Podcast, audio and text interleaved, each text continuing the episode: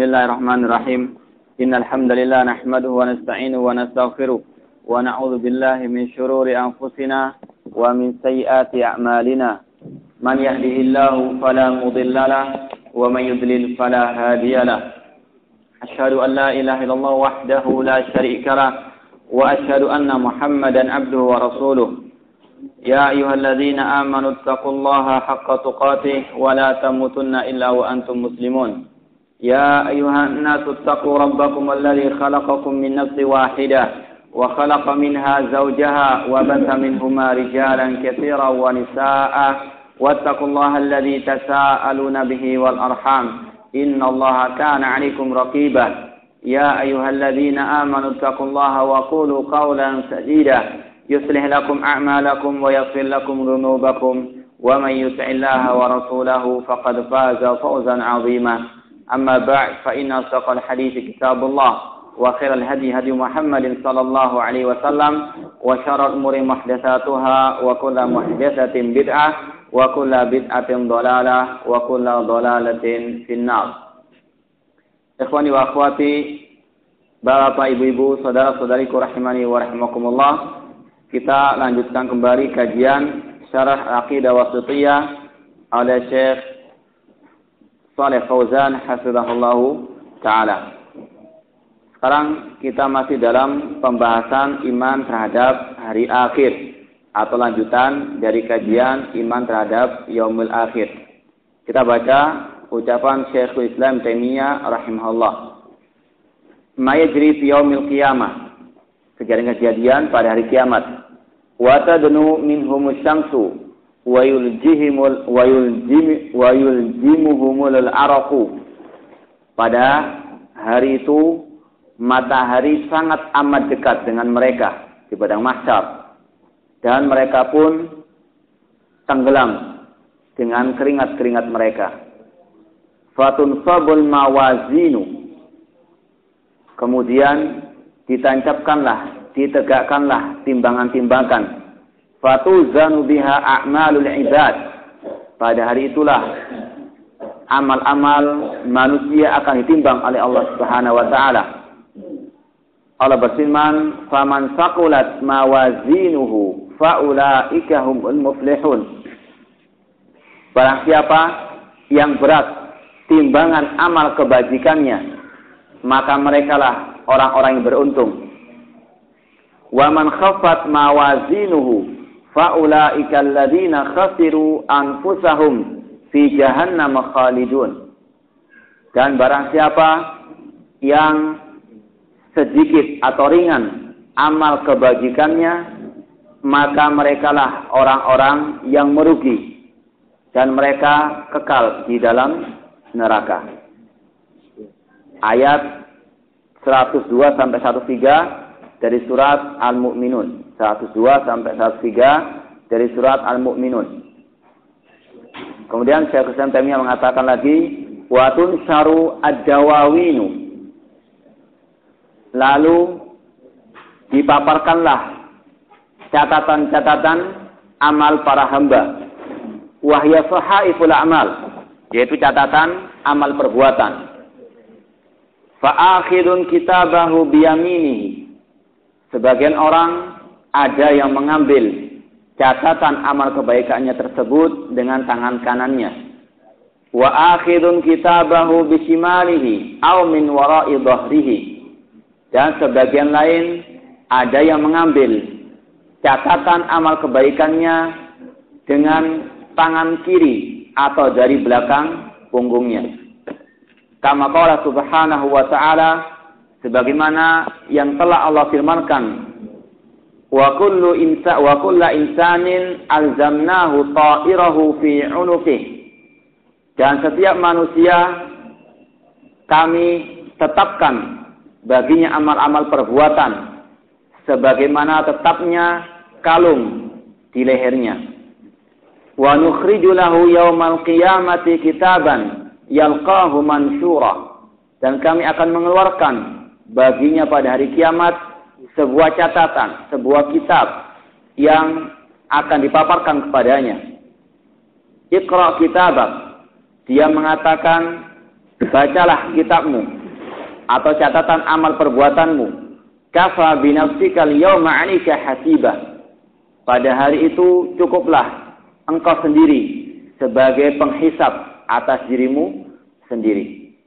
Surat Al-Isra ayat 13 sampai 14. Kemudian Syekh Islam mengatakan wa yuhasibullahu khalaiqa. Lalu Allah menghisap para hamba-hambanya. Wa yakhlu bi 'abdihi al-mu'min fa yuqarriruhu bi dhunubihi.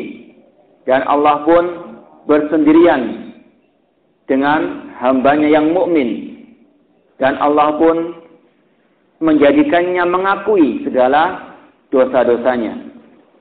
Kama wusifa zalika fil kitab wa sunnah. Sebagaimana yang tercantum dalam Al-Qur'an dan hadis Nabi sallallahu alaihi wasallam. Wa ammal kuffar fala yuhasabuna muhasabata man tuzan ahsanatuhu wa sayiatuhu adapun orang-orang kafir maka tidak dihisab sebagaimana penghisapannya orang-orang yang ditimbang amal kebajikannya dan amal kejelekannya. Fa innahum la hasanat sebab orang-orang kafir tidak memiliki kebaikan sama sekali. Walakin tu'addu a'maluhum fatuhsa akan tapi semua amal kejelekannya saja yang diperhitungkan, yang dihitung. Fayuqafuna 'alaiha lalu mereka pun diperlihatkan amal kejelekan-kejelekannya tersebut wa dan mereka pun mengakui atau dijadikan mengakui akan semua kejelekan kejelekan yang mereka kerjakan selama di dunia ini. Ini sebagian kejadian yang akan terjadi pada hari kiamat kelak. Dan wajib bagi seorang mukmin untuk mengakui dan mengimani serta membenarkan akan semua kejadian-kejadian ini karena termasuk rukun iman yang atau rukun iman yang enam yaitu al-iman bil yaumi al-akhir. Kita lihat penjelasan dari atau syarah dari Syekh Saleh bin Fauzan Al-Fauzan hafizahullah taala. Zakara Syekh rahimahullah fi hadzal kalami ba'd ma yajri fi yaumil qiyamati. Syekh Islam Taimiyah rahimahullah menyebutkan di dalam ucapannya di atas ini sebagian kejadian pada hari kiamat kelak. Mimma dzukra fil kitab wa sunnah. Sebagaimana yang disebutkan dalam Al-Qur'an dan sunnah itu hadis Nabi sallallahu alaihi yang sahih, bukan yang dhaif. Adapun yang dhaif maka tidak bisa dijadikan pegangan, terutama dalam masalah ghaib, masalah hari akhir. Fa inna tafasila ma yajri fi hadzal yaum mimma la yudrak bil akli. Sesungguhnya pembahasan, perincian kejadian-kejadian pada hari kiamat kelak itu tidaklah bisa dicapai oleh akal perbu akal manusia. Artinya akal tidak bisa untuk menetapkan sesuatu ataupun meniadakan sesuatu dari kejadian-kejadian hari kiamat kelak. Kita mengimani kejadian-kejadian tersebut sesuai dengan yang telah dijelaskan oleh Allah dan dan Rasulnya. Meskipun terkadang akal kita masih belum bisa menerima, tapi wajib untuk kita membenarkan dan mengimaninya. Karena syariat Allah tidaklah mendatangkan sesuatu yang mustahil. Akan tapi memang terkadang akal kita ya sampai ke kepadanya. Dan itulah ciri atau tujuan adanya hari atau tujuan dijelaskannya hal-hal yang gaib untuk membedakan mana yang mau beriman dan mana yang tidak mau beriman. Kalau semuanya bisa dilihat, bisa diindra, tidak ada bedanya antara orang kafir dengan orang orang mukmin. Ini dikatakan sebagai fitnah, imtihan. Siapa yang mau beriman dengan gaib, mana yang tidak mau beriman. Wa inna ma yudrak bin nuquli sahihati anin Nabi sallallahu alaihi wasallam alladzi la yantiqu 'anil hawa in huwa ila wahyu yuha. Sesungguhnya kejadian-kejadian itu hanyalah bisa diambil dari nukilan-nukilan hadis yang sahihah dari Nabi SAW yang tidak berbicara dari hawa nafsu beliau. Yang Nabi SAW tidak berbicara dari hawa nafsu. Akan tetapi semua itu adalah wahyu yang diwahyukan oleh Allah ke kepada beliau. Allah yang maha tahu kejadian-kejadian tersebut. Maka wajib untuk kita mengakui akan kekurangan akal kita, akan kekurangan ilmu kita. Sebagai contoh misalnya malaikat ketika Allah ingin menciptakan Adam, ingin menciptakan manusia di muka bumi ini, Adam tidak tahu apa hikmah dibalik penciptaan Adam tersebut. Mereka mengatakan wa id qala rabbuka lil malaikati inni ja'ilun fil ardi khalifah. Qalu ataj'alu fiha man yufsidu fiha wa yasfiku dima wa nahnu nusabbihu bihamdika wa nuqaddisu lak. Qala inni a'lamu ma la ta'lamun. Ingatlah ketika Rabb kamu berbicara kepada malaikat, sesungguhnya aku kata Allah ingin menjadikan di muka bumi ini seorang atau sebu, uh, sebuah khalifah atau seorang khalifah, pemimpin. Qalu ataj'alu fiha man yufsidu fiha wa yasfiku dima. Malaikat bertanya, apakah engkau akan menjadikan di muka bumi ini orang-orang yang merusak dan menumpahkan darah? Sesungguhnya kami bertasbih kepadamu dan memujimu ya Allah. Maka apa jawaban Allah? Ini a'lam. Sesungguhnya aku lebih mengetahui atau aku mengetahui apa yang kalian tidak ketahui. Maka malaikat pun mengatakan, Qalu subhanaka la ilma lana illa ma 'allamtana innaka antal alimul hakim. Maksud engkau ya Allah, maksud maksud engkau ya Allah. Sesungguhnya ma, e, subhanaka la ilma lana, sesungguhnya tidak ada ilmu bagi kami kecuali yang telah engkau ajarkan kepada kepada kami. Inilah yang selayaknya dikatakan oleh seorang yang beriman. Meskipun dia tidak tahu hikmahnya. Meskipun dia tidak tahu apa yang dibalik hari kiamat tersebut. Selama kejadian-kejadian itu disebutkan oleh Nabi SAW dalam hadis yang sahih atau disebutkan dalam Al-Quran. Maka wajib untuk kita mengimaninya. Kita mengatakan subhanaka la ilma lana illa ma'alamtana innaka antal alimul hakim.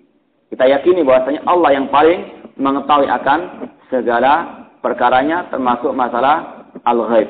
Tidak boleh kita mendahulukan akal daripada an-nakal daripada Al-Qur'an dan hadis Nabi sallallahu alaihi wasallam. Dan juga tidak boleh kita hanya menerima yang dalam Al-Qur'an sedangkan dalam hadis kita tolak. Ini juga tidak dibenarkan. Kalau kita mau menerima Al-Quran, maka konsekuensinya harus menerima juga apa? Hadis Nabi SAW. Wa ma'atakum rasulu fakhudu. Apa yang dibawakan oleh Rasulullah SAW, maka terimalah. Jangan ditolak. Meskipun hadisnya ahad, tidak mutawatir. Selama itu sahih, wajib untuk kita menerimanya dengan lapang lapang dada. Wa minal hikmati fi muhasabatil khalaiki ala a'malihim wa wazniha wa dhuhuriha maktubatan fi suhuf ma ihatati ilmi Allah bidzalik liyara ibadahu kamala hamdihi wa kamala adlihi. Di antara hikmah mengapa Allah menghisap para hamba-hambanya atau memperhitungkan amal-amal para hambanya serta menimbangnya dan menampakkannya lewat catatan-catatan perbuatan mereka. Padahal Allah mengetahui tanpa hal tersebut Allah mengetahui berapa kebaikannya, berapa kejelekannya. Tapi apa hikmah di balik semua itu? Liyara ibadahu, liyara ibaduhu kamal abdi. Tujuan adanya timbangan pada hari kiamat, adanya hari perhitungan, adanya catatan amal perbuatan agar hamba Allah hamba Allah itu mengetahui dengan sendirinya dengan kedua matanya kesempurnaan pujian bagi Allah serta kesempurnaan keadilan Allah Subhanahu wa taala. Sehingga kalau Allah misalnya mengazab, maka hamba tersebut akan mengakui sendiri bahwasanya memang itulah yang berhak untuk dia terima. Karena dia melihat sendiri amal-amal yang perbuatannya, ditulis semua apa yang dia lakukan. La yughadiru saghiratan wala kabiratan illa ahsaha. Yang mana Allah Subhanahu wa taala atau kitab catatan amal perbuatan itu tidak meninggalkan yang sedikit pun atau yang besar ataupun yang sedikit kecuali semuanya dihitung oleh Allah Subhanahu wa taala. Fama ya'mal misqala dzarratin khairan yara. Barang siapa yang mengamalkan eh, sebiji sawi kebaikan, maka dia akan melihatnya. Tidak akan ditinggalkan sedikit pun dari amal kebajikan ataupun kebaikan. Semuanya akan diperlihatkan oleh Allah kepada para para hamba-hambanya. Tujuannya agar hamba itu mengetahui sendiri inilah perbuatannya dan tidak akan protes dia kepada Allah Subhanahu wa taala. Kemudian di antara hikmahnya juga wasi'ata rahmati serta keluasan rahmat Allah Subhanahu wa taala. Seperti tadi dikatakan oleh Syekh Taimiyah bahwasanya seorang mukmin ketika dia dihisab oleh Allah taala dia pun dijadikan oleh Allah mengakui semua dosa-dosanya Lalu Allah pun mengampuni dosa-dosa tersebut serta memasukkannya ke dalam surganya. Padahal dia banyak berbuat dosa. Tapi karena keluasan rahmat Allah, maka dia pun diampuni serta dimasukkan ke dalam surga. Tujuannya untuk mengetahui keluasan kebesaran rahmat Allah Subhanahu wa taala wa mulkihi serta kebesaran kekuasaan Allah Subhanahu wa ta'ala. Ya, bagaimana? Allah bisa menghitung semua. Atau para malaikatnya bisa menghitung semuanya. Mulai dia lahir, mulai dia mukallaf balik sampai dia meninggal dunia. Semua amal perbuatannya dicatat. Ini tidak mungkin dilakukan oleh seorang manusia. Setiap detik ada jadwalnya itu harus kita yakini. Semuanya pasti ditulis oleh Allah subhanahu wa ta'ala. Ini tidak akan mungkin dilakukan oleh makhluk yang bisa hanyalah al-khaliq Allah subhanahu wa ta'ala Wa dzakara Syekhu mimma yajri fi hadzal yaumil azim 'ala al-ibad. Kemudian Syekh yang Taimiyah menyebutkan beberapa kejadian dalam ucapan beliau di atas. Di sini ada empat kejadian. Yang pertama, antadnuwa minhum syamsu yaitu mendekatnya matahari dari manusia atau matahari itu sangat dekat dengan manusia. Ai takrubu min ru'usihim matahari itu amat dekat dengan kepala-kepala manusia. Eh, kalau di dunia ini sangat amat jauh. Meskipun sangat jauh, tetapi kalau sudah waktu zawal, sudah waktu dohor, itu terasa panasnya, panasnya terik matahari. Ini masih amat jauh.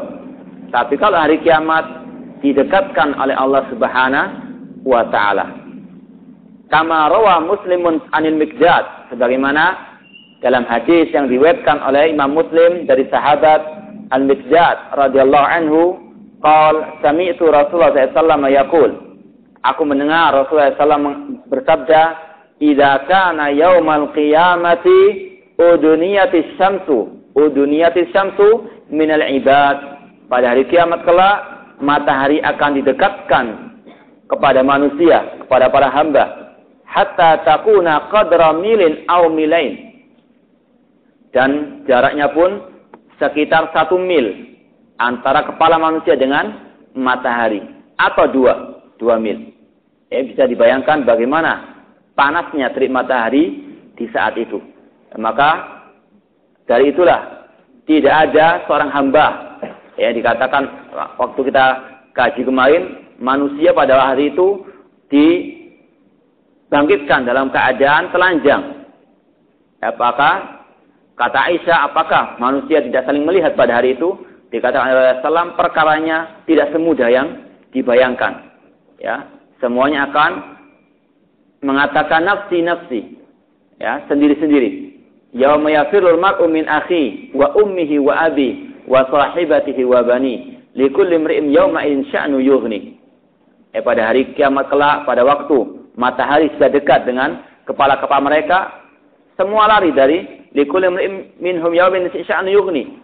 Pada hari itu manusia sibuk dengan amal perbuatannya sendiri. Yauma yafil mar'u min akhi. Orang akan lari dari saudaranya. Bapak dari ibunya atau suami dari istrinya. Semuanya tidak mau saling gotong royong atau saling tolong menolong. Semuanya memikirkan dirinya sendiri. Karena dahsyatnya pada hari itu. Matahari, kata Rasulullah SAW, antara matahari dengan kepala manusia sekitar satu mil atau dua mil. Wa arafu dan mereka pun tenggelam dengan keringat mereka sendiri. Ayasilu ila afwahihim sampai terkadang keringat itu mencapai bibir mereka atau mulut mereka. Ini sesuai dengan amal perbuatannya. Kalau dia banyak dosanya, keringat tersebut akan menenggelamkannya. Mungkin ada di antara kita yang bertanya, kalau sesuai dengan amal perbuatannya berarti semuanya apa? Berbeda. Artinya setiap orang berbeda keringatnya. Ada yang ditenggelamkan sampai ke bibir, ada yang sampai perut, ada yang naik lutut. Mungkin tidak bisa tergambarkan.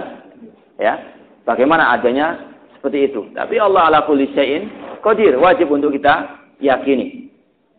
Fayasiru bimanzilatil lijam yamna'uhum minal kalam Sampai seolah-olah keringat tersebut seperti tali kekang yang mencegahnya untuk berbicara. Ya kalau seorang itu sudah tenggelam sampai bibir, nggak mungkin dia bisa berbicara lagi. Ini itu gambar-gambaran pada hari kiamat. Wadzalika natijatan lidunuwi syamsi minhum. Yang demikian itu karena memang sangat dekatnya matahari dengan mereka. Wadzalika binisbati aksar li aksaril khalqi disebutkan tadi bahwasanya ada sebagian orang yang ditenggelamkan sampai bibir atau mulut mereka oleh keringat-keringat mereka sendiri. Ini bukan semuanya, tapi kebanyakan orang seperti itu. Karena memang kebanyakan orang banyak berbuat dosa dan maksiat. Banyak orang yang kufur. Wa qalilun min ibadiyas syakur. Dan sedikit sekali hamba-hamba Allah yang bersyukur. Ya, banyakkan pada hari itu akan banyak tenggelam dengan keringat mereka sendiri. Wa istasna min dzalikal anbiya wa man Allah. Dan dikecualikan dari orang-orang tersebut para nabi dan orang-orang yang dikehendaki oleh Allah Subhanahu wa taala. Artinya mereka tidak tenggelam dengan keringat mereka karena mereka adalah hamba-hamba Allah yang banyak kebajikannya, terutama para al-anbiya. Ini kejadian yang pertama setelah manusia itu dibangkitkan. Kemudian yang kedua, kejadian pada hari itu juga Wa mimma dzukira fi hadzal yaum qaluhu wa tunqabul mawazin. Lalu timbangan-timbangan itu pun ditegakkan. Wa tuzanu biha al-amal dan amal perbuatan pun ditimbang.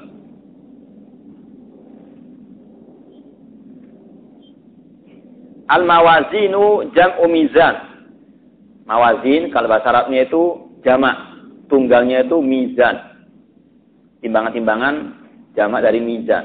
Wa walladzi tuzan bihi alhasanatu wasayyi'at. Timbangan tersebut tujuannya untuk menimbang kebaikan dan kejelekan. Wa huwa mizanun haqiqiyun.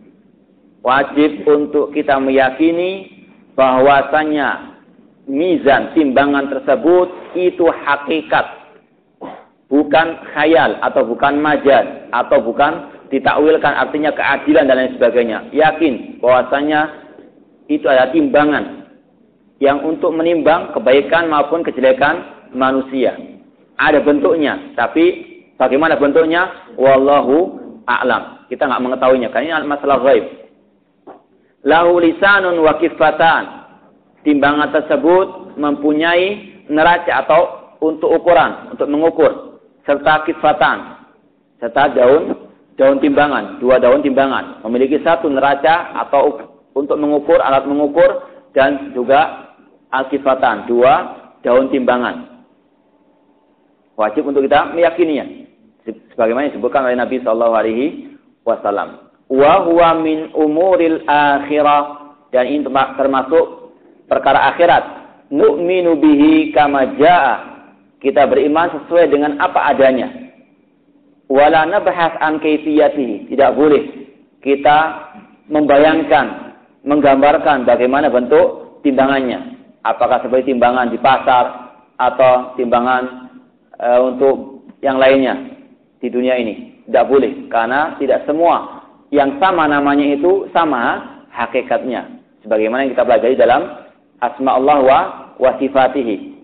Sebagaimana di surga ada yang namanya buah-buahan, ada buah delima, ada buah anggur. Tapi bagaimana dikatakan oleh Nabi SAW, a'dadtu li'ibadi ma la ainun ra'at wa la udhunun sami'at wa la khatar ala qalbil bashar. Kata Allah SWT dalam hadis dalam hadis kursi, aku menyediakan bagi para hamba-hambaku apa yang tidak pernah mereka lihat dan tidak pernah mereka dengar serta tidak pernah terbetik dalam benak mereka. Artinya meskipun namanya sama, tapi belum pernah dilihat bagaimana apa bentuknya, bagaimana rasanya. Tapi kita yakini itu aja. Demikian juga dengan namanya timbangan pada hari kiamat. Wajib untuk kita me meyakininya. Sebagaimana akan kita bahas juga tentang al-haud, telaga pada hari kiamat. Nanti ada telaga di hari kiamat, yaitu telaganya Nabi Sallallahu Alaihi Wasallam dan juga para nabi yang lain. Dikatakan di situ bahwasanya airnya lebih putih daripada susu dan lebih manis daripada madu. Ada di dunia seperti itu. Hah? Habis sudah. Ya, tidak tersisa nanti kalau seperti itu di dunia. Tapi inilah hakikat yang ada di di akhirat. Tidak sama sama sekali dengan dengan yang di dunia. Nu'min bihi kama ja'a wa la nabhas an kayfiyatihi illa ala dha'ima warada minan nusus. Wajib kita mengimani sesuai apa yang datang dari hadis Rasulullah SAW.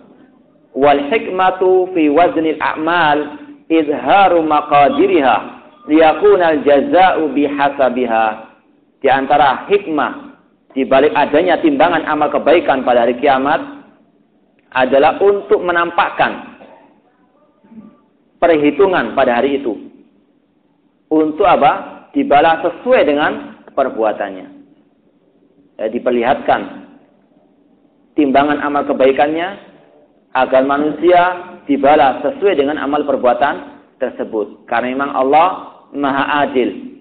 Tidak berbuat sedikit pun kezaliman. Wa ma'ana bidhallamin lil abid. Sesungguhnya aku kata Allah tidaklah berbuat zalim sedikit pun. Dalam hadis kursi ini haram tu dzulma ala nafsi. Sesungguhnya aku mengharamkan kezaliman bagi diriku sendiri. Maka tidak mungkin pembalasan kejelekan melebihi daripada kejelekan tersebut. Adapun kebaikan itu mungkin akan dilipat gandakan oleh Allah Subhanahu wa taala. Makanya dalam kaidah bahwasanya kalau Allah itu memberi kebaikan atau membalas kebaikan itu bifadlihi dengan keutamaan Allah. Adapun kalau Allah membalas kejelekan manusia itu biadlihi dengan keadilannya. Artinya kalau kesalahannya 10 balasannya juga 10. Tapi kalau kebaikan itu balasannya mungkin lebih dari itu. Satu dibalas dengan dibalas dengan apa? Sepuluh. Kadang-kadang bisa lebih dari dari itu. Intinya Allah tidak pernah berbuat zalim sama sekali. Faman sakulat mawazinuhu ay rajahat hasanatuhu ala sayyiatihi faulaika humul muflihun.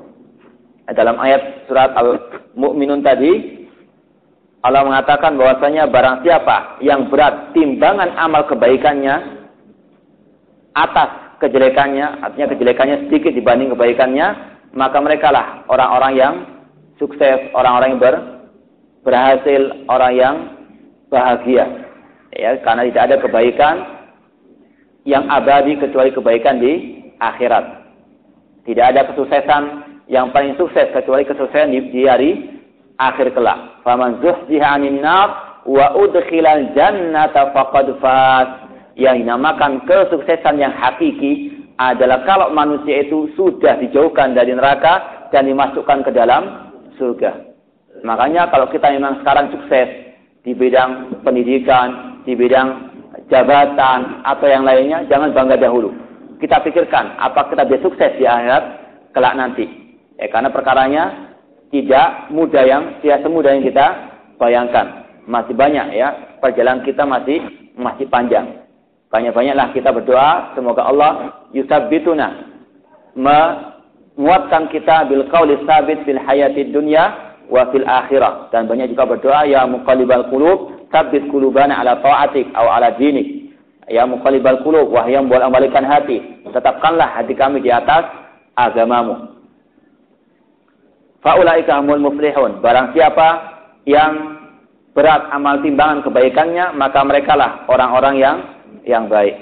Dan kita juga tidak bisa menjamin meskipun kita tiap hari beramal kebaikan, ya sholat malam tidak pernah terlewatkan, sholat-sholat sunnah tidak pernah terlewatkan, jangan bangga dahulu. Ya, tidak semua amal kebajikan kita itu diterima oleh Allah Subhanahu wa taala.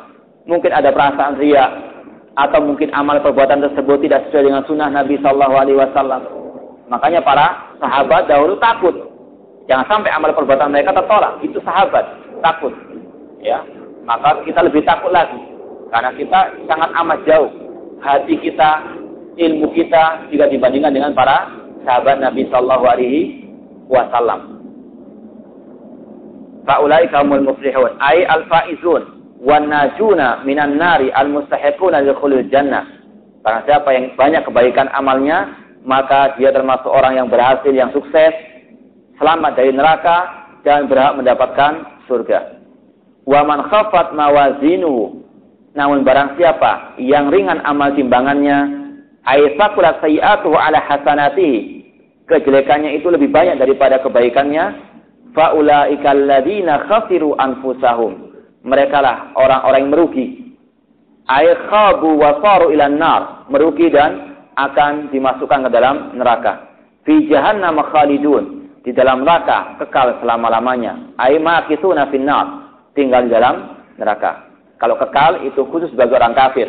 Adapun pelaku dosa besar dari orang-orang beriman, maka meskipun kalau dia dimasukkan ke dalam neraka, pasti suatu saat akan dimasukkan, akan dikeluarkan dari neraka dan dimasukkan ke dalam ke dalam surga Allah Subhanahu wa taala. Bahkan dikatakan orang yang tidak beramal sama sekali itu kalau masih ada keimanan di dalam dirinya, masih ada Islam dalam dirinya akan diangkat dari dari neraka. Saya ketahuilah bahwasanya azab di neraka sangat amat pedih. Jangan sampai kita mengatakan, wah yang penting soal kalau beriman, suatu saat masuk, masuk surga. Ya kita menginginkan langsung masuk surga Allah Subhanahu wa taala. Bahkan dikatakan bahwasanya masuk di dalam neraka satu harinya itu sudah berlipat ganda jika dibandingkan dengan dunia ini lamanya. Mungkin bisa dibandingkan seribu kali ahqaba. Ahqaba itu berabad-abad lamanya. Ya, itu bukan kekal abadi, tapi berabad-abad lamanya di di neraka. Kullama najat juluduhum badalnahum juludan ghairaha liyadzukul adab. Setiap kulit mereka hancur diganti lagi dengan kulit yang baru sampai terakhir. Ini azab yang sangat amat pedih yang wajib bagi seorang untuk mempersiapkan diri jangan sampai dia dijerumuskan oleh Allah dari ya, dijerumuskan oleh Allah ke dalam neraka. Makanya banyak berdoa, Allahumma ini a'udzubika minan min azabin nar. Allah bika min azabi an-nar. Setiap kali kita selesai sholat, uh, selesai atas syahud mau mau salam. Atau juga berdoa dengan doa yang diajarkan oleh Nabi SAW. Allah bika minan nar. Dan lain sebagainya. Wasyahid minal ayatil karima anna fiha isbatil mawazin. Di dalam ayat di atas terdapat penetapan tim adanya timbangan pada hari kiamat kelak. Waqad warada zikrul wazni wal mawazin fi ayatin katsiratin minal Qur'an. Di dalam Al-Qur'an banyak sekali disebutkan tentang kata-kata al-mizan, timbangan. Waqad afada majmu'un nusus anna yuzanul amil wal amal was. Dari nas-nas yang ada tentang penyebutan timbangan itu ada tiga hal yang ditimbang pada hari kiamat kelak. Yaitu orangnya akan ditimbang atau amalnya yang akan ditimbang atau juga catatan amal kebajikannya. Ya kalau dilihat kata beliau nas-nas atau hadis-hadis ayat-ayat Al-Quran itu ada tiga hal yang ditimbang oleh Allah Subhanahu Wa Taala. Yang pertama amal perbuatan, yang kedua bagian orangnya itu sendiri, serta catatan amal kebaikannya. Adapun masalah ditimbangnya amal kebaikan ini sudah kita lewati ayat-ayatnya. Sama sakulat mawazinu, barang siapa yang berat amal timbangannya, itu amal yang ditimbang. Adapun yang ditimbang itu catatan amal kebaikannya sebagaimana dalam hadis bitokoh. Ada hadis yang dikenal dengan hadis bitokoh, yaitu ada seorang yang ditimbang semua amal kejelekannya. Ya. Kemudian dia sudah putus asa, tidak akan mungkin ada kebaikan yang mengalahkan kejelekannya tersebut. Tapi kata Allah Subhanahu wa taala, engkau masih punya satu kebaikan, yaitu syahadatu alla ilaha illallah. Kemudian ketika ditimbang, syahadat la ilaha itu tosyat. Naik ke atas, ah, apa turun e, ke bawah, sedangkan yang kejelekannya naik ke atas. Artinya apa? La ilaha illallah ini lebih berat daripada kejelekan-kejelekannya tersebut. Maka dia masih dimasukkan ke dalam surga Allah Subhanahu wa taala. Ini juga dalil bahwasanya ada dua daun timbangan untuk menimbang kebaikan dan menimbang apa? kejelekan. Di dalam hadis ini yang ditimbang itu apa? Amal perbuatan, syahadat eh, apa? Catatan amal kebajikan, yaitu syahadatu alla ilaha illallah. Adapun yang lainnya sijilat catatan kejelekan-kejelekannya. Ini dalil bahwasanya yang ditimbang juga catatan amal perbuatan. Adapun dalil bahwasanya nanti ada orang yang ditimbang badannya itu adalah hadis Abdullah bin Mas'ud radhiyallahu anhu. Ketika beliau naik sebuah pohon tersingkap betis beliau. Atau singkap betis beliau. Kemudian para sahabat yang lain yang dibawa ketika melihat betis beliau tersingkap tertawa. Maka Rasulullah pun menegur mereka. Ada apa kalian tertawa? Mereka pun mengatakan, kami tertawa ketika melihat betis Abdul Mas'ud yang sangat amat kecil sekali. Lalu Rasul mengatakan, sesungguhnya kecilnya betis ini pada hari kiamat kelak atau di sisi Allah lebih berat daripada gunung Uhud. Ini sebagai dalil bahwasanya badan seseorang juga akan ditimbang pada hari kiamat. Bahkan dalam hadis yang saya juga ada seorang yang semin, yang gemuk, yang besar badannya. Tapi ketika ditimbang oleh Allah Subhanahu wa taala tidaklah melebihi beratnya seekor nyamuk atau sayapnya seekor nyamuk. Makanya semuanya nggak bisa diukur ya dengan apa yang ada di dunia ini. Ya orangnya gemuk, tapi hatinya kosong, percuma. Yang penting itu hatinya. Tapi hati harus ada pancarannya dalam apa? Ucapan serta amal perbu, perbuatan. Makanya semuanya jangan diukur dengan dunia. Ukur semuanya dengan apa yang ada di sisi Allah Subhanahu wa taala. Tapi kata para ulama, memang ini ada perselisihan juga. Apakah setiap orang yang timbang amal perbuatannya, berat badannya, atau catatan amal kebaikannya, tiga-tiganya dihitung semuanya? Sebagian mengatakan iya, sebagian lagi tidak. Artinya sebagian secara umum atau secara asal yang ditimbang itu hanya kebajikan atau kejelekannya.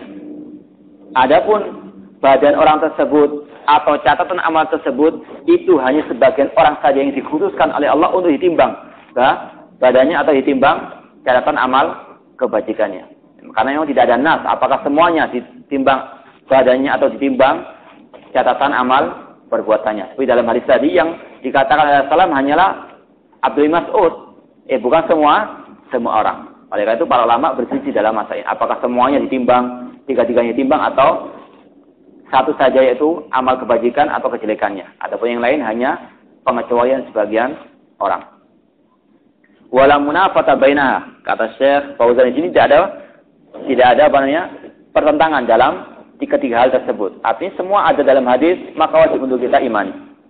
Fal yuzan, semuanya akan ditimbang. Walakin al-i'tibar fi wal khifa yakunu bil amali nafsihi la bizatil amil wala bisahifati. Akan tapi kata beliau, ukurannya atau ukuran berat atau ringannya timbangan tersebut sesuai dengan amal perbuatan manusia itu, bukan pada berat badan seorang atau bukan pada catatan catatannya. Ya intinya semuanya itu kembali kepada amal perbuatan manusia. Faman saqulat mawazinuhu faulaika humul muflihun la bidatil amin wala bi as-sahifa wallahu a'lam. Wa qad ta'awwala al-mu'tazilatu an-nususa fi dzalik. Ada sekelompok atau aliran Mu'tazilah rasionalisme yang suka mengandalkan akal. Mereka mentakwilkan, menyimpangkan makna mizan, timbangan ini kepada makna yang yang lain, yaitu al-adil, keadilan. Artinya mereka tidak meyakini akan adanya timbangan dengan dua daunnya, dengan neracanya, tapi mereka mengatakan, nah itu cuma segala simbol saja. Sebagaimana kita mendengar sebagai orang mengatakan, bahwasanya Dajjal itu hanya simbol banyaknya kemungkaran. Dajjal itu tidak ada, bentuknya manusia tidak ada. Itu hanya simbol. Ini jelas takwil, jelas mengikuti jejaknya orang-orang Yahudi yang dikatakan oleh Allah Taala yuharrifuna al-kalim an mawadhi'i. Mereka orang yang Yahud suka apa? Mengotak-atik kitab-kitab Allah Subhanahu wa taala. Tidak mengimani sesuai apa? adanya. Oh, bukan dajjal tapi hanya simbol. Padahal katakan Rasulullah dia dari Bani Adam, manusia. Mempunyai dua mata yang yang cacat dan lain sebagainya. Cirinya manusia, bukan hanya sekedar simbol. Demikian juga dengan mizan, timbangan. Ada hakikatnya, bukan hanya sekedar simbol ke keadilan.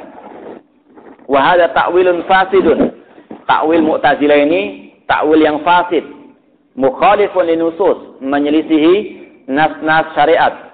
Wa ijma'i salafil umma wa immatiha. Juga menyelisihi ijma' para salaf serta para imam-imam ahli sunnati wal jamaah.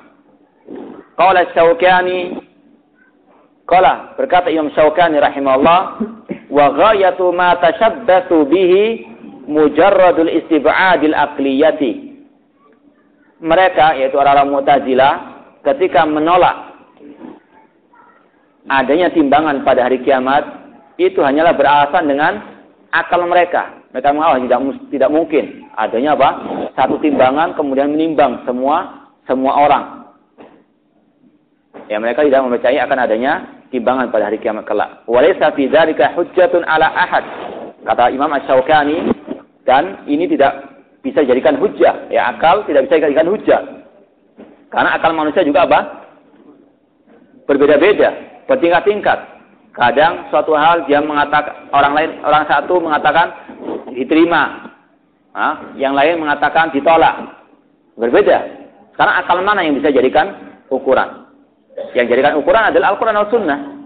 Fahada ilam fahada ilam takbaluhu ukuluhum faqad qabilathu uqulu qaumin hiya aqwa min uqulihim min as-sahabati wat tabi'in wa tabi'ihim kalau seandainya Mu'tazilah aliran rasionalisme ini tidak mau mempercayai akan adanya timbangan pada hari kiamat kelak karena akal mereka tidak menerimanya maka sungguh akal-akal orang yang lebih pintar yang lebih cerdas dari mereka dari kalangan sahabat, tabi'in dan para tabi'ut tabi'in menerima akan adanya apa? Timbangan pada hari kiamat kelak. Jadi kita lebih baik, lebih bagus menerima akalnya para sahabat daripada akalnya orang-orang Mu'tazilah karena para sahabat telah dijamin masuk surga, telah dijamin oleh Allah ke uh, maghfirah, ampunan. Sedangkan mereka orang nasionalisme tidak ada jaminan kebaikan bagi bagi mereka. Ya kita pilih yang telah dipilih oleh Allah Subhanahu wa taala. Hatta ja'atil bid'ah kalailil mudlim. Eh para sahabat tabi'in, tabi'ut tabi'in, para imam ahli sunnah, Imam Syafi'i, Imam Ahmad, Imam Abu Hanifah, Imam Malik, semuanya menerima akan akidah adanya timbangan pada hari kiamat kelak. Tapi datang ya tiba-tiba bid'ah seperti malam yang gelap gulita. Wa qala kullu ma syaa wa taraku syar'a khalfa dhuhurihim. Datang suatu kaum yang mereka mengatakan seenak mulutnya. Wa taraku syar'a. Dan mereka meninggalkan syariat Allah di belakang punggung-punggung mereka. Ini ucapan Imam Asy-Syaukani rahimallahu taala. Wa umurul akhirah laisat mimma tudrikuhal uqul. Perkara akhirat itu tidak bisa digapai dengan akal pikiran manusia. Manusia hanya diwajibkan untuk beriman. Adapun masuk akal atau tidak itu urusan belakang. Kalau nggak percaya mati dulu nanti akan mengetahui. Nah, wallahu a'lam. Ini dua kejadian pada hari kiamat kelak, yaitu adanya matahari yang dekat dengan manusia serta adanya timbangan pada hari kiamat. Sebelum kita teruskan, mungkin ada yang ditanyakan, silahkan.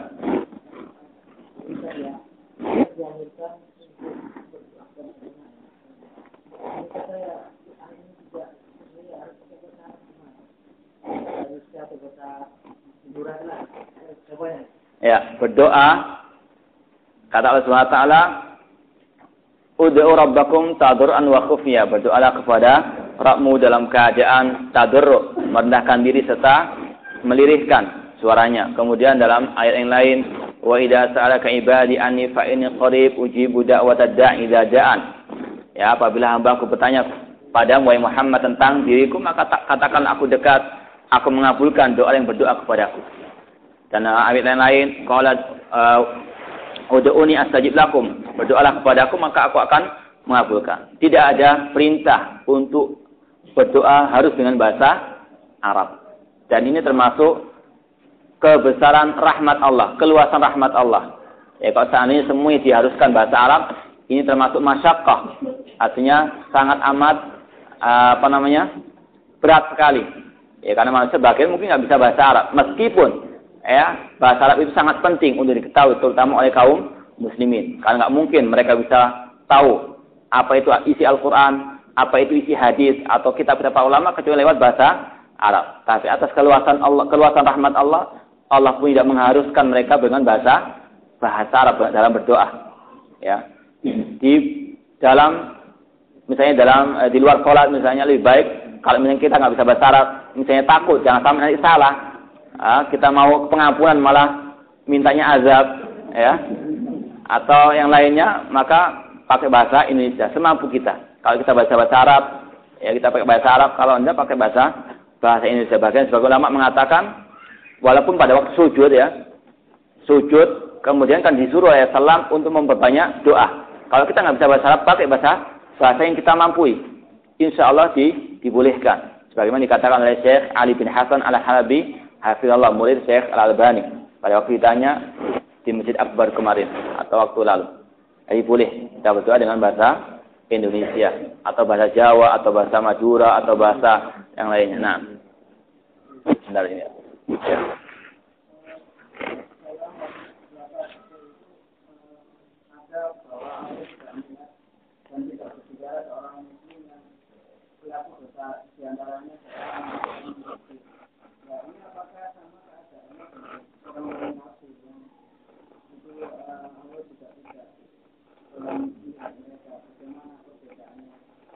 Iya. Disebutkan dalam hari yang sahih bahwasanya ma min ahadin illa wa sayukallimuhu rabbuhu laisa bainahu wa bainahu turjuman. Secara asal kata Nabi SAW tidaklah salah satu antara kalian kecuali akan diajak bicara oleh Allah pada hari kiamat kelak. Tidak ada antara Allah dan hambanya tersebut penerjemah Artinya Allah berbicara dengan hambanya. Kecuali yang ada hadis atau nas yang menjelaskan akan pengecualian orang-orang yang tidak diajak bicara oleh Allah Ta'ala. Di antaranya orang-orang yang menurunkan kain celana atau sarungnya atau jubahnya sampai menutupi mata mata kaki. Demikian juga dengan orang kafir tidak akan diajak bicara oleh Allah Subhanahu wa taala. Tapi beda antara orang kafir dengan orang mukmin. Seperti perbedaan ketika mereka diadab di neraka. Yang diadab di neraka ada orang kafir, ada juga orang mukmin yang berbuat dosa besar. Yang satu ada kekal abadi, yang satu tidak. Demikian juga pada waktu kita berbicara tentang masalah orang kafir di mahsyar itu juga akan melihat Allah.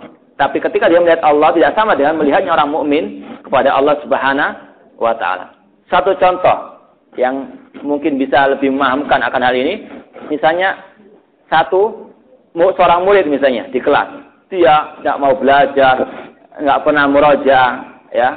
Ketika seorang guru datang kemudian ingin ngetes satu persatu beda antara yang sudah siap dengan yang tidak siap. Ya yang satunya keringat dingin yang satunya mungkin bisa tertawa. Beda. Ini gambaran di dunia. Juga demikian di di akhirat. Ya meskipun sama-sama mbak melihat. Melihat Allah di al-mahsyar, bukan di surga, apa di surganya? Orang mukmin saja. Demikian juga pada waktu di mahsyar Allah juga berbicara kepada orang yang musbil tersebut dalam rangka iqab untuk mengikab. Ya, kita wajib mengimani semuanya. Ada yang diajak bicara, ada yang ada yang tidak, ada yang ada tidak diajak bicara, ada yang ada yang diajak bicara oleh Allah Subhanahu wa taala. Nah. Apa tadi?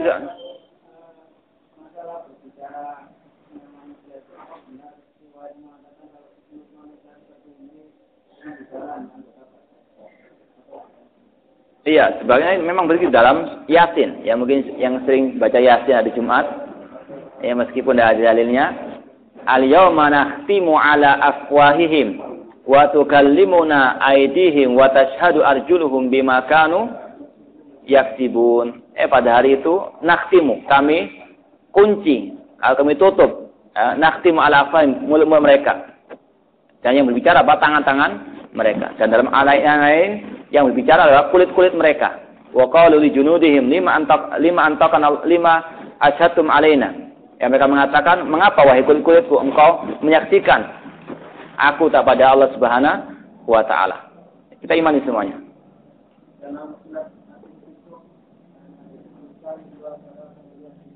Iya. Zahri.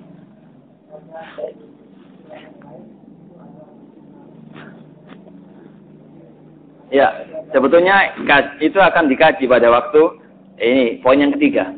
Tapi nggak apa-apa untuk gambarannya saja. Katakan di sini ada dua cara penerimaan kitab. Ada yang tangan kanannya. Ini bagi orang-orang yang baik. Ada pun yang jelek itu dengan tangan kirinya lewat belakangnya. Dan dikatakan itu seperti ini, kurang lebih dari belakang, tapi dengan apa tangan? Tangan kiri karena sebelah tangan kanannya itu dibelenggu sampai ke lehernya. Insya Allah disebutkan oleh Syekh Salih Fauzan di sini. Itu cara menggabungkan. Ya cuma ada dua dari kanan dan kiri. Ada dari kiri itu lewat belakang. Iya, kurang lebihnya seperti itu. Wallahu a'lam. Kita lanjutkan sebentar. Ada dua pertanyaan lewat kertas. Bagaimana hukumnya mengkodok puasa Ramadan tahun lalu pada pertengahan ke atas pada pada bulan Sya'ban. Padahal puasa di pertengahan Sya'ban ke atas tidak boleh kecuali yang sudah terbiasa puasa. Ini bagi puasa yang sunnah. Artinya nggak boleh kita puasa Sya'ban kalau sudah mendekati Ramadan atau satu hari atau dua hari sebelum Ramadan. Tapi kalau masih pertengahan akhir itu dibolehkan oleh Rasulullah. Bahkan Rasulullah mengatakan tidak pernah puasa yang satu bulan penuh atau satu bulan eh, kurang lebih, lebih satu bulan itu kecuali bulan Syaban. Eh, selama masih pertengahan akhir dibolehkan. Yang nggak dibolehkan itu kalau sudah mau mendekati satu atau dua hari dari bulan Ramadan. Jadi kalau mau mengkodok, misalnya bagi wanita yang dulunya punya hutang puasa, bolehkan ya sekarang atau sampai pertengahan Syaban nanti. Ya, mumpung masih ada waktu, silahkan di kodok puasanya sebelum terlambat.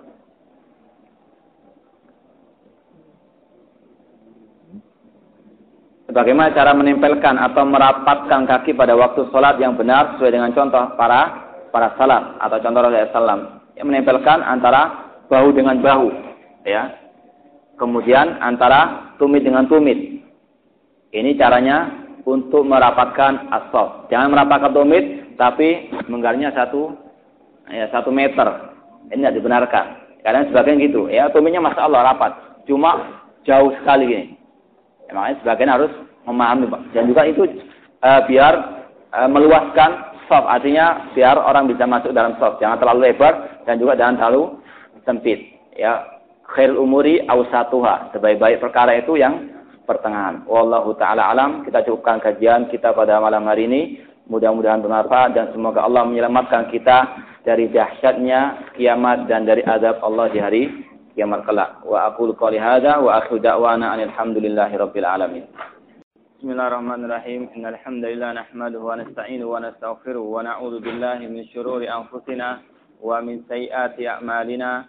Man yahdihillahu fala mudilla wa mayudlil falahadiyalah. Ashadu an la ilaha illallah wahdahu la sharika lah. wa ashadu anna Muhammadan 'abduhu wa rasuluh. يا أيها الذين آمنوا اتقوا الله حق تقاته ولا تموتن إلا وأنتم مسلمون. يا أيها الناس اتقوا ربكم الذي خلقكم من نفس واحدة وخلق منها زوجها وبث منهما رجالا كثيرا ونساء. واتقوا الله الذي تساءلون به والأرحام. إن الله كان عليكم رقيبا. يا أيها الذين آمنوا اتقوا الله وقولوا قولا سديدا. يصلح لكم أعمالكم ويغفر لكم ذنوبكم ومن يطع الله ورسوله فقد فاز فوزا عظيما أما بعد فإن أصدق الحديث كتاب الله وخير الهدي هدي محمد صلى الله عليه وسلم وشر الأمور محدثاتها وكل محدثة بدعة وكل بدعة ضلالة وكل ضلالة في النار Ikhwani fillah wa akhwati rahimani wa rahimakumullah. Kita lanjutkan kembali kajian syarah Aqidah Al-Wasithiyah oleh Syekh Saleh bin Fauzan Al-Fauzan hafizahullah taala. Pada pertemuan yang lalu kita sempat membahas dua di antara dua kejadian hari kiamat. Di antaranya tentang dekatnya matahari dengan manusia. Kemudian yang kedua tentang adanya al-mizan, adanya timbangan pada hari kiamat kelak. Ada yang ditimbang amal perbuatannya, kemudian catatan amal serta badan orang orang tersebut. Sekarang kita akan masuk pada poin yang ketiga yaitu tentang dipaparkannya atau diberikannya catatan amal perbuatan manusia kepada setiap pelakunya pada hari, pada hari kiamat kelak. Syekh Saleh Fauzan Hafizullah mengatakan wa mimma zakarahu asy-syekhu min hawadisi hadzal yaumil azim qawluhu wa tunsharu dawawinu wa hiya sahaiful a'mal.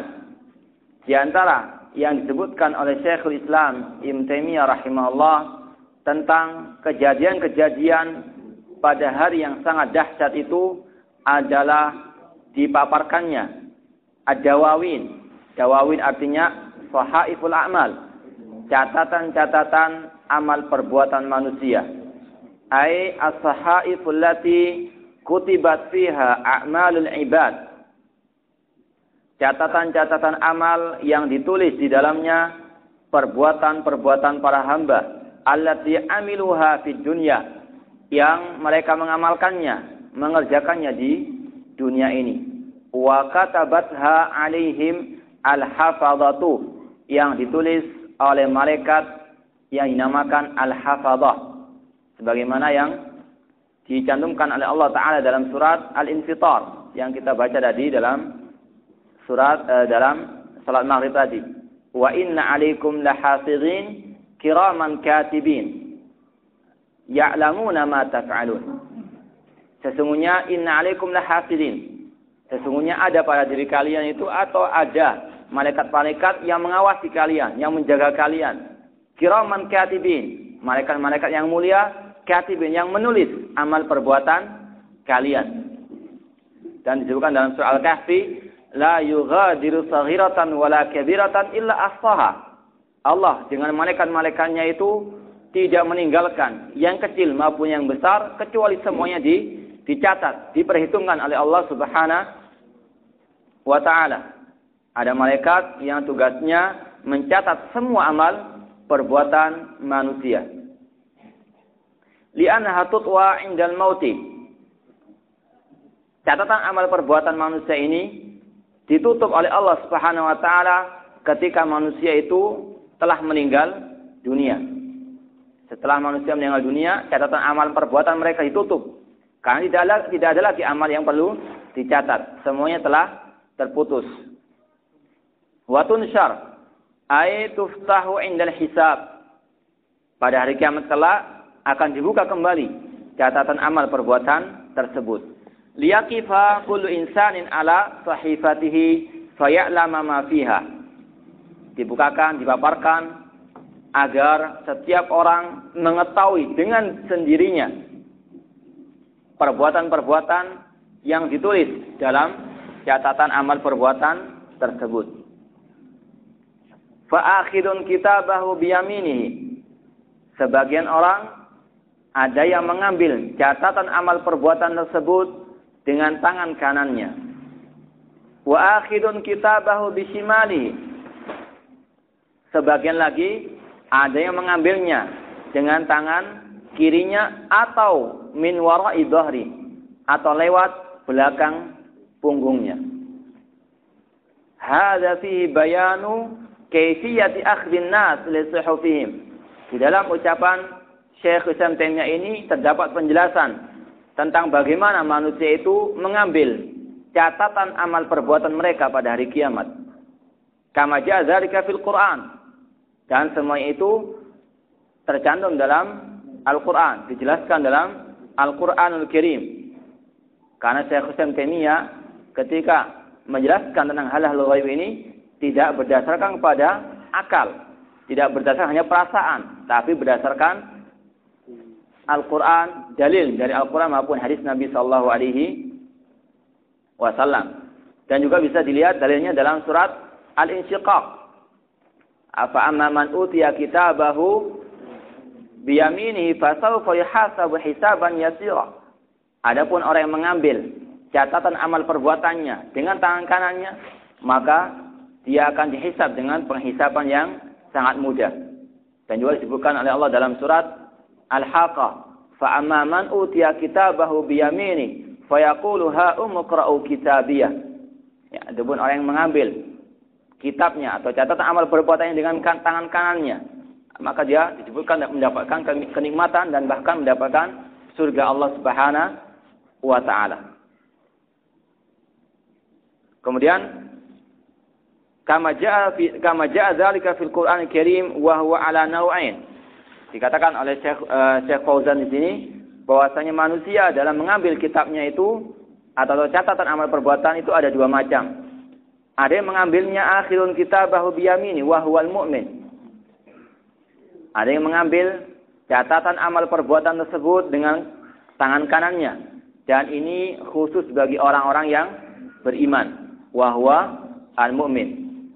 Artinya orang mukmin nanti mengambil am, kitab amal perbuatannya catatan amal perbuatannya dengan tangan kanannya. Wa akhirun kitabahu bisimali aw min wara'i dhahrihi wa huwal kafir. Tapi ada sebagian yang lain dari manusia ini mengambil catatan amal perbuatannya dengan tangan kirinya lewat belakang punggungnya. Bi antul wa yaduhul yusra min wara'i dhahrihi wa yu'ta kitabuhu biha. Ini sudah kita jelaskan kemarin bahwasanya mereka mengambil kitab tersebut dengan tangan kiri tapi lewat belakang punggung mereka.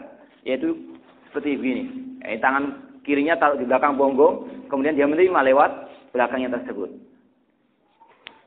Ini sebagai bentuk al-jama' ya nanti ada di dalam Al-Quran itu, terutama dalam surah Al-Haqqah, bahwasanya manusia mengambil fa amma man utiya kitabahu bisimali fa yaqulu ya laitani lam uta kitabiyah.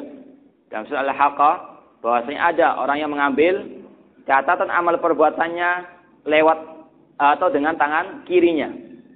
Di dalam surat Al-Insyiqaq min wara'i dhahri mengambil catatan amal perbuatan tersebut lewat belakang punggungnya.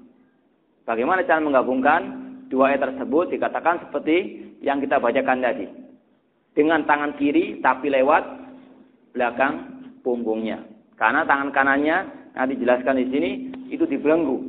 Ya, tidak bisa mengambil tangan mengambil catatan amal perbuatan tersebut. Kama ja'atil ayat sebagaimana yang dijelaskan oleh ayat-ayat Al-Qur'an. Bihada wa hada wala munafa bainahuma. Dikatakan di sini tidak ada pertentangan antara ayat yang mengatakan orang tersebut mengambil dengan tangan kirinya dan dengan di belakang punggungnya. Semuanya itu bisa dijamakkan karena Al-Qur'an tidak mungkin ada yang bertentangan di dalamnya. Afala yatadabbaruna al-Qur'an walau kana min indi ghairillahi lawajadu fihi ikhtilafan katsira. Apakah mereka tidak mentadabburi Al-Qur'an? Seandainya Al-Qur'an itu bukan dari Allah, maka sungguh mereka akan mendapatkan perselisihan atau pertentangan yang banyak dalam Al-Quran. Tapi sebaliknya, karena Al-Quran dari Allah, maka tidak akan mungkin ada pertentangan. Di anal kafir tughalla yumnahu ila unuqihi wa tuj'al yusrahu wara'a dhahrihi fayakhud biha kitabahu. Dijelaskan kembali bahwasanya orang kafir karena dibelenggu tangan kanannya sampai ke lehernya dan tangan kirinya itu dijadikan oleh Allah di belakangnya sambil mengambil catatan amal perbuatan tersebut. Ini yang berkaitan dengan cara manusia mengambil catatan amal perbuatan mereka pada hari kiamat. Kemudian Syekh Saleh Fauzan mengatakan, "Tsumma Syekh ta'ala wa insanin alzamnahu ta'irahu fi unuqihi." Dalam sebuah ayat Allah berfirman yaitu dalam surah Al-Isra, setiap manusia kami tetapkan amal perbuatannya. Wa ta'iruhu ma anhu min amalihi min khairin wa syarrin. Artinya telah ditetapkan oleh Allah ada orang yang mengamalkan kebaikan, ada yang mengamalkan kejelekan. Tapi bukan berarti Allah menyuruh ke tempat kejelekan tidak. Justru Allah melarang dari kejelekan. Allah memerintahkan kepada yang baik. Tapi sebagian manusia ada yang mengikuti hawa nafsunya, ada yang mengikuti petunjuk dari Allah Subhanahu wa taala. Wa hadainahun najdain. Allah telah menjelaskan jalan yang baik maupun jalan yang yang lurus. Meskipun kalau orang itu mengamalkan amal yang jelek, itu semua dengan takdir Allah Subhanahu wa taala. Fi unuqi ayyalzam bihi wa yujaza bihi la mahida lahu anhu. Eh manusia tidak akan mungkin bisa terluput dari takdir Allah Subhanahu wa taala. Fahuwa lazimun lahu luzumal qiladati fil unuq. Yang mana takdir Allah ini diibaratkan seperti kalung yang selalu melekat di leher pemiliknya tidak mungkin bisa ter terlepaskan. Wa nukhriju lahu yaumal qiyamati kitaban yalqahu mansyura. Nanti pada hari kiamat kelak Allah akan memaparkan kepadanya kitabnya dalam keadaan terbuka. Ya, diberikan atau dipaparkan, diperlihatkan catatan amal perbuatan tersebut dalam keadaan terbuka. Aina jama'lahu amalahu kullahu fi kitabin yu'tahu yaumal qiyamah. Kata Allah Subhanahu wa taala nanti kita akan mengumpulkan amal perbuatan tersebut dalam satu kitab yang diberikan kepadanya pada hari kiamat kelak. Imma biyamini. Ada yang diberikan kitabnya lewat tangan kanannya. Ingkana sa'idan. Jika orang itu termasuk orang yang berbahagia. Au bisimalihi. Ada yang diberikan kitabnya dengan tangan kirinya. Ingkana syaqiyah. Jika orang tersebut adalah orang-orang yang celaka. Mansura maftuhan yaqra'uhu huwa wa ghairuhu. Catatan amal tersebut dibuka oleh Allah sehingga bisa pelakunya melihat sendiri dan juga disaksikan oleh orang-orang yang yang lain.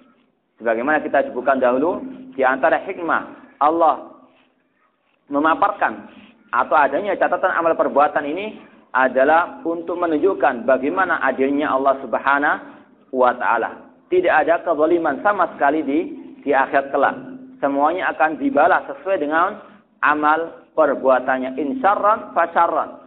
Apabila perbuatan di dunia jelek, pasti balasannya juga jelek dan sebaliknya. Wa inna maqala subhana yalqahu mansura ta'jilan lil busratil bil hasana wa tawbihi ala sayyiati. Apa hikmah di balik Allah membuka semua catatan amal perbuatan manusia pada hari itu untuk mempercepat ke, ke, kegembiraan atau untuk memberikan kabar gembira kepada orang yang berbuat kebaikan dan juga memberikan kabar buruk kepada yang berbuat kejelekan pada hari kiamat kelak. Karena adalah hari di mana manusia akan di diberikan balasannya. Di antara balasannya dibukakannya apa? Catatan amal perbuat. Eh, kalau kita misalnya dulu waktu di sekolah, ya kalau guru itu memaparkan nilai-nilai kita, walaupun ya itu tidak sebanding dengan di akhir, tapi ada rasa apa? Kesedihan. Apalagi kalau orang lain apa? Melihatnya. Ini adalah azab Allah pada hari kiamat kelak yang tidak akan mungkin terlewati oleh siapa pun juga bagi yang beramal kejelekan. Kemudian Allah mengatakan, Iqra kitabak. Bacalah catatan amal perbuatanmu. Aina kullahu dzalik qabla an yaqra'a dzalikal kitab. Man kana qari'an wa man lam yakun qari'an. Allah mengatakan kepada mereka, bacalah kitab kalian sendiri. Diperintahkan oleh Allah untuk membaca kitab mereka sendiri sebelum mereka membacanya. Ini sebagai bentuk Perintah Allah yang juga terdapat sedikit ancaman.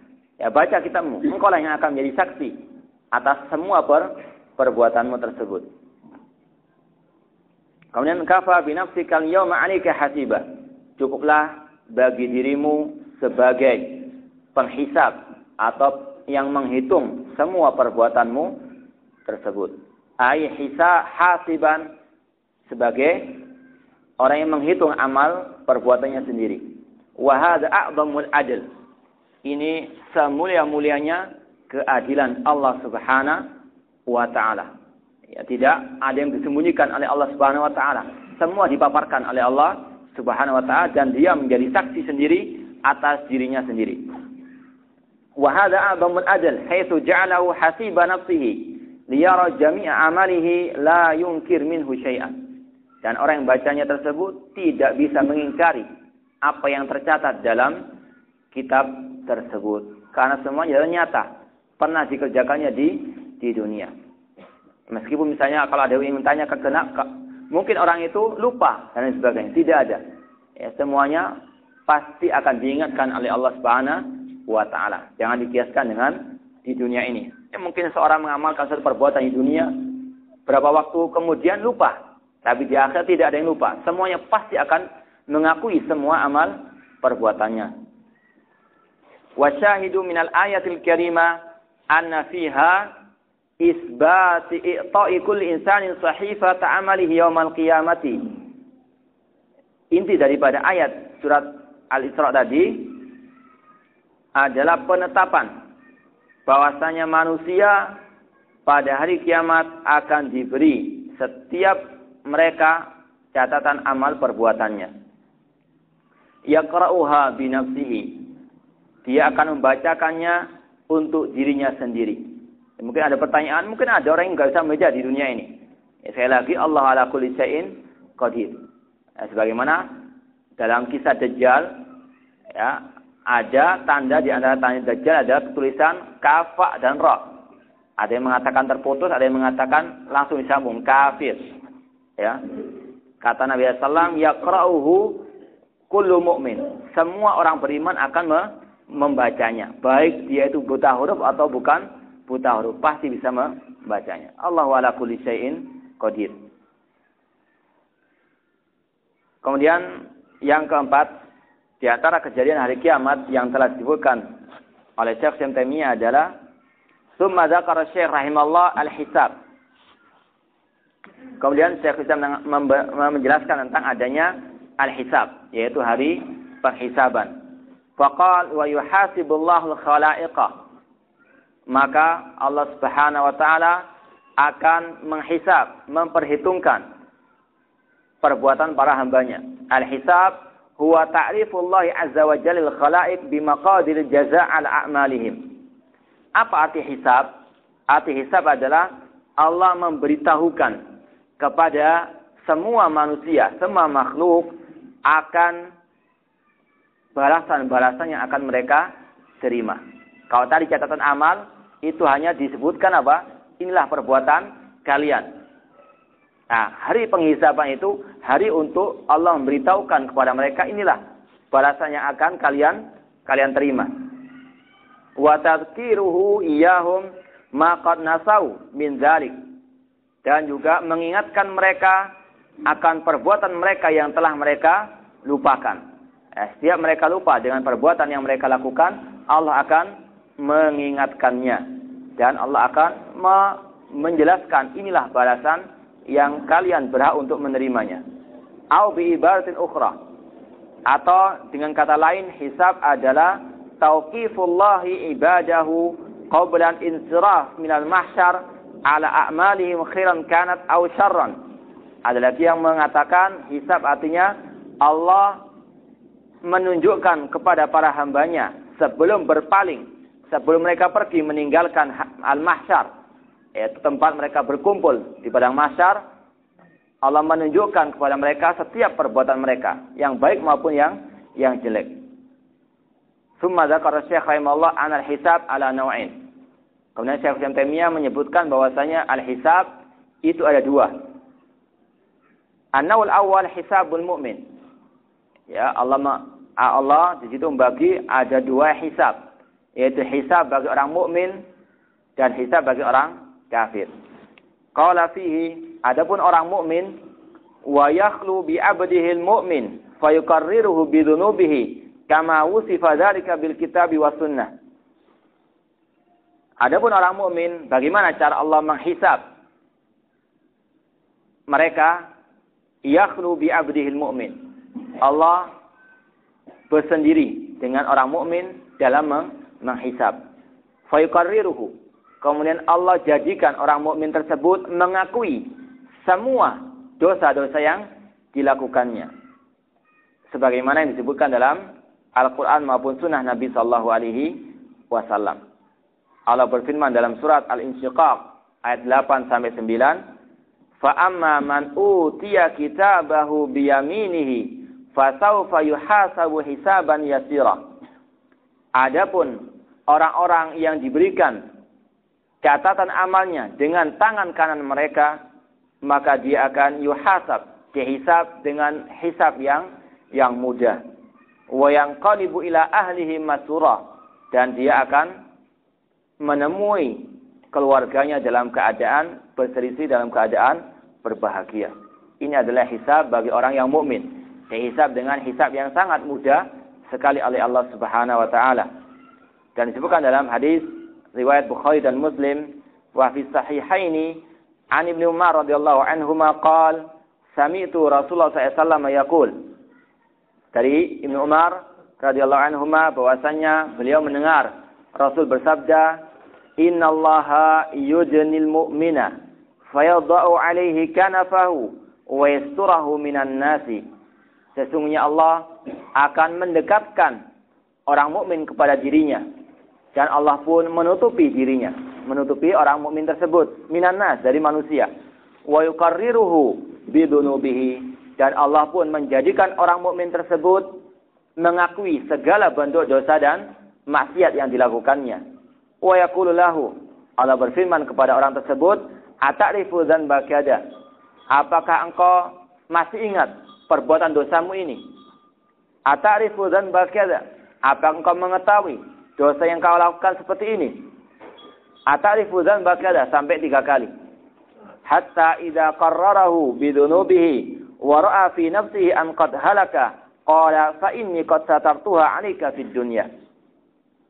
Sehingga ketika orang mukmin tersebut mengakui segala dosa dan maksiat yang dia lakukannya dan dia mengetahui dia tidak akan bisa selamat. Dari hari pembalasan ini Allah pun mengatakan ini qasatar Tuha aku telah menutupinya bagimu. Aku telah mengampuni semua dosa yang kau lakukan ini. Sebagaimana aku telah menutupi dosa-dosamu pada waktu engkau masih di di dunia. Summa yu'ta kitabah hasanatihi. Kemudian orang tersebut diberikan kitab catatan amal kebaikannya lewat sebelah atau dengan tangan kanannya. Ini adalah hisab bagi seorang mukmin dan kita mengharapkan semoga Allah Subhanahu wa taala yuhasibana hisaban yasirah. Semoga Allah taala menghisab diri kita dengan penghisaban yang yang mudah dan semoga Allah taala yastur auratana fid dunya wal akhirah. Semoga Allah menutup aib atau dosa-dosa kita baik di dunia maupun di di akhirat. Dari sini juga tidak selayaknya seorang muslim yang ketika ditutup auratnya, ditutup dosanya oleh Allah Subhanahu wa taala, kemudian dia membukanya kembali di tengah-tengah manusia. Oleh karena itulah Nabi SAW mengancam orang-orang yang berbangga dengan perbuatan maksiatnya. Padahal Allah telah menutupinya. Nabi SAW mengatakan, Kullu ummati mu'afan illal mujahirun. Setiap umatku pasti akan diampuni dosanya oleh Allah Subhanahu wa taala. Ilal mujahirun, kecuali orang yang berbangga dengan kemaksiatannya. Dia ceritakan perbuatan dosanya kepada manusia. Untuk apa berbangga-banggaan? Eh, padahal telah ditutupi oleh Allah Subhanahu wa taala. Dan di antara adab atau di antara hak seorang muslim terhadap muslim yang lainnya adalah menutupi aurat saudaranya tersebut. Ya, kalau ada saudara kita salah, berbuat dosa, semampu mungkin untuk kita tutupi. Tapi tidak meniadakan akan adanya an-nasiha. Kita nasihati. Tapi jangan kita sebarkan di tengah-tengah apa?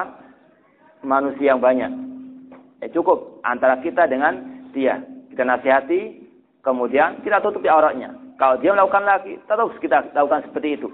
Ya, kecuali kalau sampai ya ada orang lain yang terpengaruh dan sebagainya, mungkin kita bisa mentahdirnya, mengingatkannya. Tapi awal mula harus kita nasihat dengan baik dan kita tutupi aurat saudara kita. Karena Nabi SAW pernah bersabda, "Man satara an akhihi satallahu fid dunya wal akhirah." Barang siapa yang menutupi aib saudaranya di dunia, maka pasti dia akan ditutupi auratnya di dunia maupun di di akhirat. Dan diri kita juga tidak mau dilakukan seperti itu. Ya, nggak mau kalau aurat kita dibeberkan di tengah di tengah manusia, di tengah saudara-saudara kita atau di tengah teman-teman teman kita. Bahkan kita sendiri me, menginginkan Allah menutupi aurat kita. Kita diajarkan oleh Nabi SAW dalam zikir pagi dan petang ada kalimat apa? Wastur aurati. Dan tutupilah ya Allah ah, aurat-auratku. Eh, setiap manusia pasti punya dosa dan maksiat, punya kesalahan. Kalau dia tidak ingin kesalahannya disebarkan di tengah manusia, maka janganlah dia apa, menyebarkan aib saudaranya di tengah apa? Di tengah khalayak yang yang ramai. Karena juga ada sebagian orang yang salah paham. Ya, dia ingin niatnya itu baik, niatnya baik untuk menasihati, tapi kadang-kadang salah tempatnya. Di depan manusia yang banyak, dia apa? Menasihati dengan dengan terang-terangan. Padahal aib atau khilafnya itu bukan itulah bukan di tengah-tengah apa? Orang banyak. Ya, dia bermaksiat sendirian misalnya di, eh, di rumahnya tanpa ada yang mengetahuinya. Kemudian dinasihati di tengah saudara-saudaranya. Ini bukan termasuk fikih atau adab dalam menasihati. Imam Syafi'i rahimahullah mengatakan, "Ta'ammadni binushika fi infiradi wa jannibni nasiha bainal jama'ati fa inna nusha bainal jama'ati naw'un min at-tawbihi la arda istima'ahu." Kata Imam Syafi'i rahimahullah, berikanlah nasihat kepadaku jika aku dalam keadaan sendirian. Ta'ammadni binushika finsiraji. Nasihatilah diriku dalam keadaan sendirian, empat mata. Wa jannibni nasihata bainan nasi. Dan tolong, jangan nasihati aku di kalangan atau di tengah orang banyak. Fa inna nusha bainan nasi na'un minat tawbihi. Karena menasihati seseorang di tengah orang banyak itu tidaklah berbeda dengan apa? mencelahnya atau mencaci mencaci makinya. Fala arda istima'ahu. Kalau engkau berbuat seperti itu, maka aku tidak mau mendengarkannya. Artinya, seorang yang mau menasihati saudaranya hendaknya dengan empat mata. Ya, kecuali nanti ada kaidah-kaidah yang lain. Kalau misalnya dia terang-terangan berbuat maksiat, berbuat bid'ah dan sebagainya, boleh kita uh, mentahdirnya tengah orang banyak. Tapi secara asal orang muslim atau saudara kita muslim kalau berbuat salah jangan disebarkan aibnya. Ya kalau kita melakukan seperti itu mungkin Allah akan balas kita lebih dari yang kita lakukan. Dan sekali lagi Allah akan balas sesuai dengan perbuatan para hambanya. Kalau hambanya itu menutup aurat saudaranya, insya Allah dia akan ditutupi auratnya di dunia dan diampuni dosanya di akhirat kelak. Wa mana yukarriruhu bi dhunubihi. Yaj'alahu yukiru tarifu biha. Di dalam hadis itu ada kata-kata yukarriruhu. Apa arti yukarriruhu? Yaitu Allah membuat orang mukmin tersebut mengakui segala bentuk dosa dan maksiat yang dilakukannya. Kama fi hadil hadis. Sebagaimana disebutkan dalam hadis ini. Atarifu dan bakyada. Allah mengatakan, apakah engkau mengakui akan adanya dosa yang kau lakukan ini? Atarifu dan bakyada wa minal mu'minin man yadkhulul jannata bighairi hisab. Di antara orang beriman nanti pada hari kiamat itu ada orang-orang yang tidak dihisab oleh Allah Subhanahu wa taala. Sebagaimana dalam hadis nanti ada di antara umat ini sab'una alfan, 70 ribu orang yang masuk surga bighairi hisab tanpa ada hisab.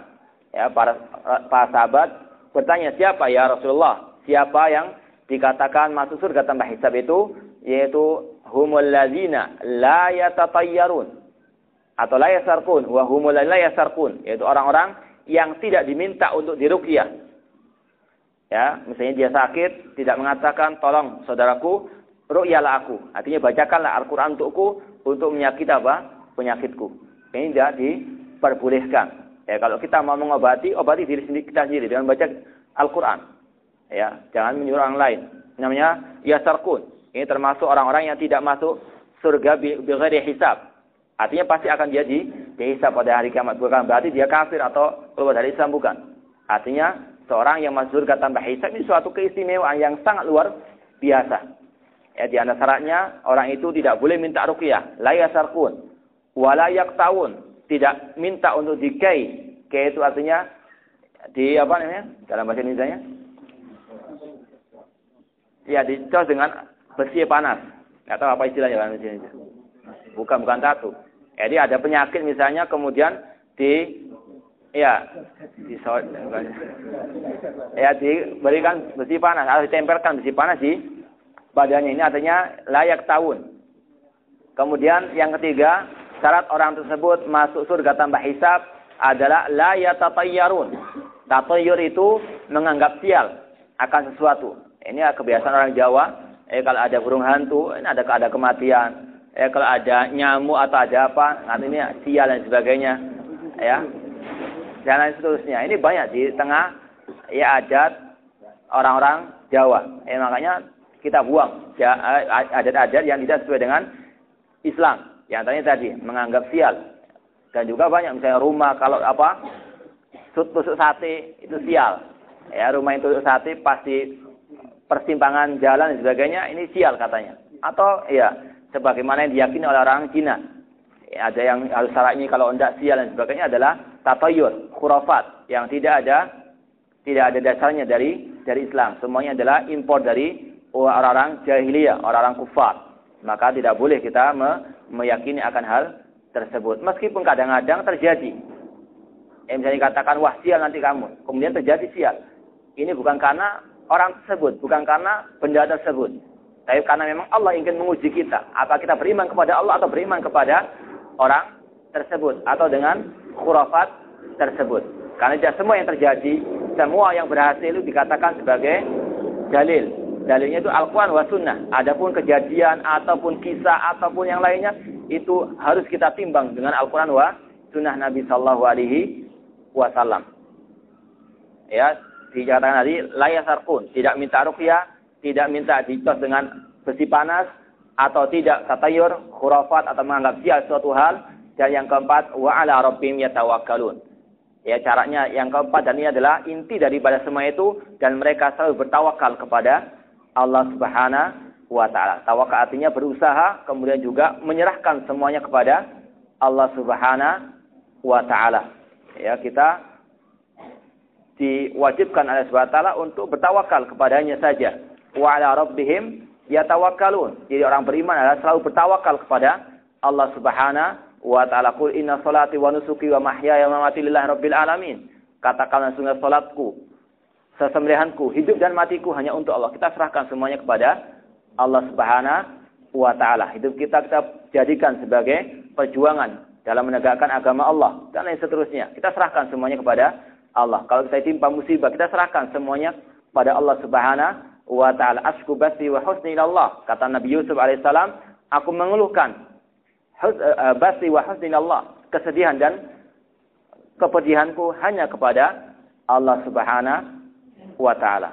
Ini adalah bentuk atawakul. Berusaha kemudian berdoa serta bertawakal kepada Allah Subhanahu wa taala. Kemudian wal hisab yakhtalif faminhumul yasir wa huwal arad. Hisab itu ada dua yaitu untuk orang beriman. Wa huwal ard. Al ard itu dinampakkan saja. Ya, diberitahukan kemudian sudah dibiarkan begitu saja tanpa ada atau tidak diteliti kembali. Wa minhul munaqasah. Ada lagi yang disebut al-munaqasah, hisab yang berat sekali.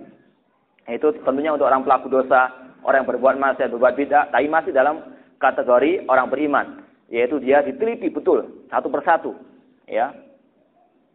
Kalau kita mungkin kiaskan dengan dunia ini, ya ada seorang yang misalnya sebagai peneliti atau nilai sebagainya, ada guru yang masya Allah salah koma saja dicoret. Ya.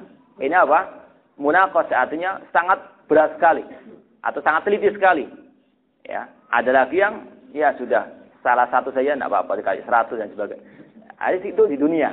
Di akhir seperti itu juga. Allah membedakan mana orang yang berhak untuk dihisap dengan penghisapan yang mudah, ada juga yang dihisap oleh Allah dengan penghisapan yang yang berat. Wa fi sahihain an Aisyah radhiyallahu anha anna Rasulullah sallallahu alaihi di dalam Sahih Bukhari dan Muslim dari Aisyah radhiyallahu anha bahwasanya Rasulullah SAW bersabda, "Laisa ahadun yuhasabu yaumal qiyamah illa halak." Tidak ada seorang pun yang dihisab, yaitu dengan hisab yang berat pada hari kiamat, kecuali dia akan celaka.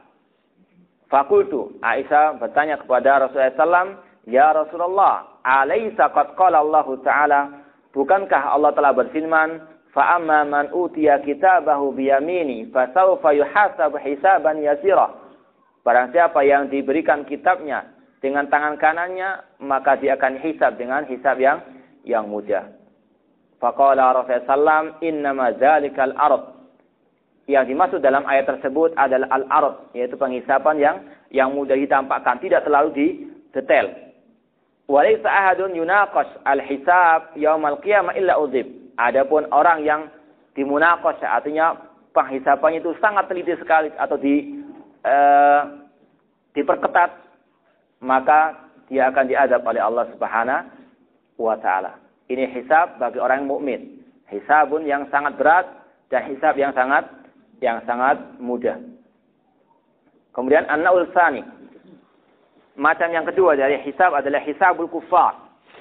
Orang kafir juga akan dihisap oleh Allah Subhanahu wa taala akan diperhitungkan semua amal perbuatannya, tapi bukan amal kebaikannya, tapi hanya amal ke kejelekannya saja. Adapun orang mukmin akan diperhitungkan kebaikan dan kejelekannya.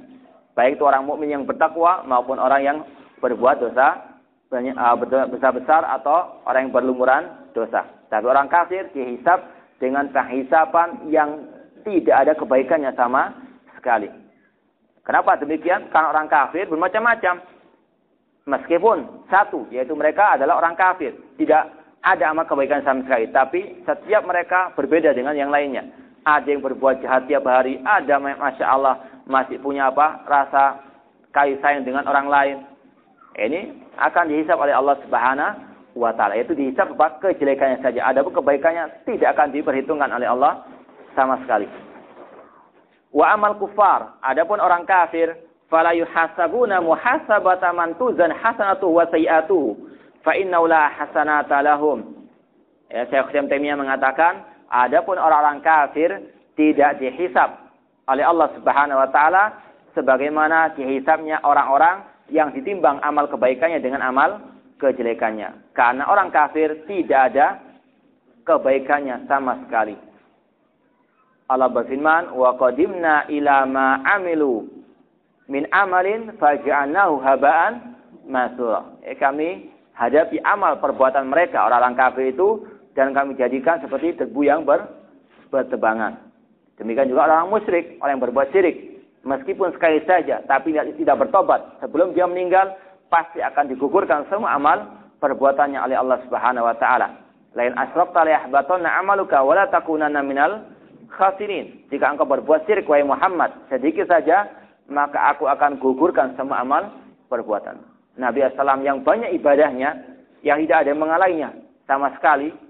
Tapi kalau berbuat syirik sedikit saja, akan digugurkan semua amal ibadahnya. Apalagi selain Nabi Shallallahu Alaihi Wasallam, maka akan lebih digugurkan oleh Allah Subhanahu Wa Taala.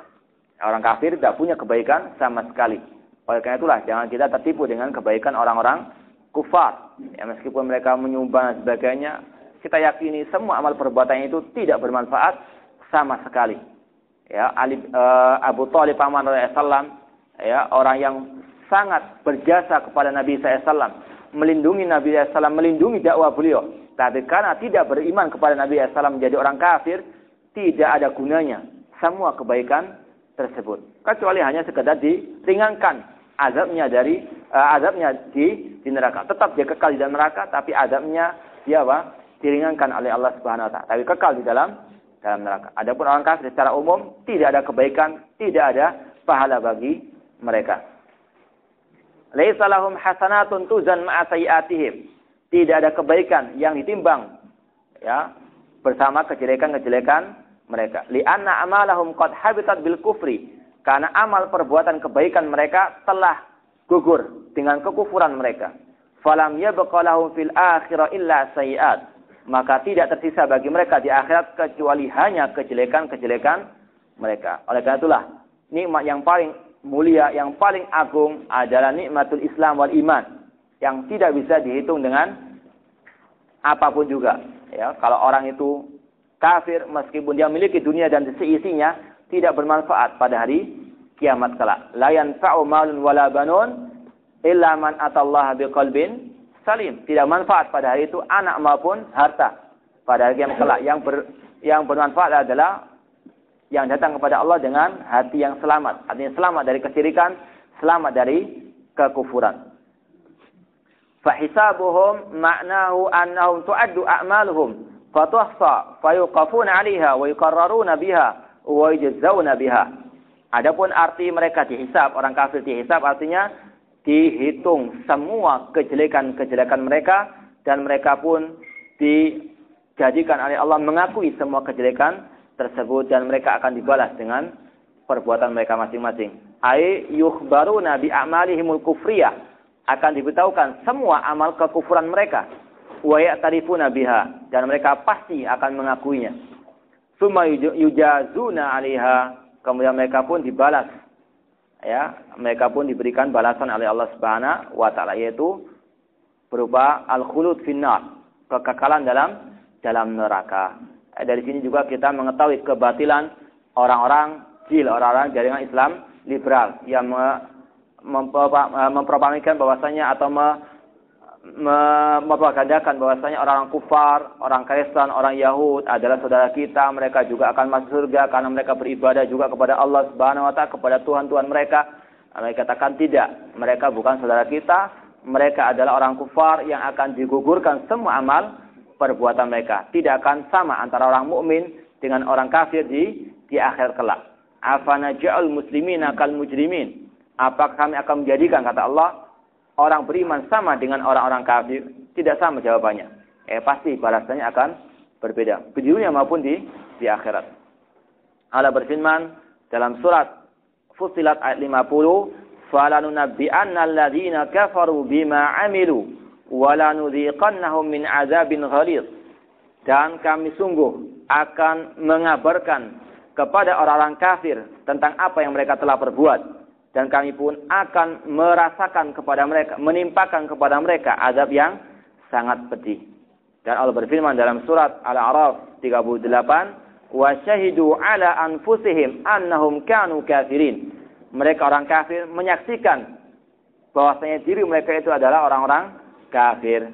Waqal dan Allah berfirman dalam surah Al-Mulk ayat 11, "Fa'tarafu bidzambihim." Mereka orang-orang kafir mengakui dosa-dosa mereka sendiri. Fasuhqan li ashabis sa'id. Maka kecelakaanlah bagi orang-orang yang menghuni neraka as-sa'id. Ini yang berkaitan dengan yaumu al-hisab. Yang sekali lagi kita banyak berdoa kepada Allah SWT, Allahumma hasibna hisaban yasira. Dan ini sering juga dibaca oleh Nabi SAW. Allahumma hasibni hisaban yasira. Ya Allah, hisablah diriku dengan penghisaban yang sangat mudah. Karena kita tidak bisa menjamin. Ya, di akhirat kita, kelak kita diberikan kitabnya di sebelah kanan atau sebelah kiri. Akan dihisab dengan hisaban yasir atau tidak. Yang penting kita sekarang berusaha dan banyak berdoa kepada Allah Subhanahu wa taala. Adapun nanti di akhirat kita serahkan kepada Allah dan Allah tidak akan mungkin mendolimi kita pasti Allah akan memenuhi segala bentuk janji yang akan diberikan kepada para hamba hambanya. Mungkin ada yang ditanyakan? Ya.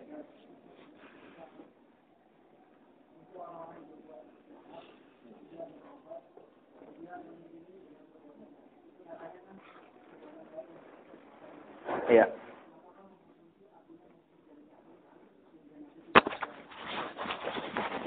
Ya, sebagaimana yang kita bacakan tadi, Allah tidak meninggalkan yang kecil maupun yang besar kecuali akan dihitung oleh Allah Subhanahu wa taala. Adapun nanti diampuni atau tidak itu terserah Allah Subhanahu wa taala. Tetap semua ditulis. Ya. diampuni atau tidak itu perkara yang belakang. Dihapus semua amal perbuatannya itu bukan berarti dihapus dari catatan amal perbuatan. Semua itu ditulis oleh Allah SWT. Ya, tapi tentang kebijaksanaan Allah SWT itu kita serahkan kepada Allah Subhanahu wa taala. Kalau dia kalau diampuni, akan diampuni kalau tidak sebagaimana disebutkan dalam hadis disebutkan oleh Allah Subhanahu wa taala semua dosa-dosanya. Apakah engkau memiliki dosa seperti ini? Ya, kalau orang mukmin itu menjawab iya, kemudian sampai terakhir kemudian apa diampuni oleh Allah Subhanahu wa taala. Tetap amal perbuatannya itu menghitung semua amal perbuatannya. Yang diampuni atau yang di, tidak diampuni. Wallahu a'lam. Ya. Ya, disebutkan dalam Sahih Muslim bahwasanya amal perbuatan orang kafir yang baik dahulunya itu akan diperhitungkan oleh Allah Subhanahu wa taala kembali. Disebutkan dalam Sahih Muslim bahwasanya al-Islam yajubbu ma qablaha.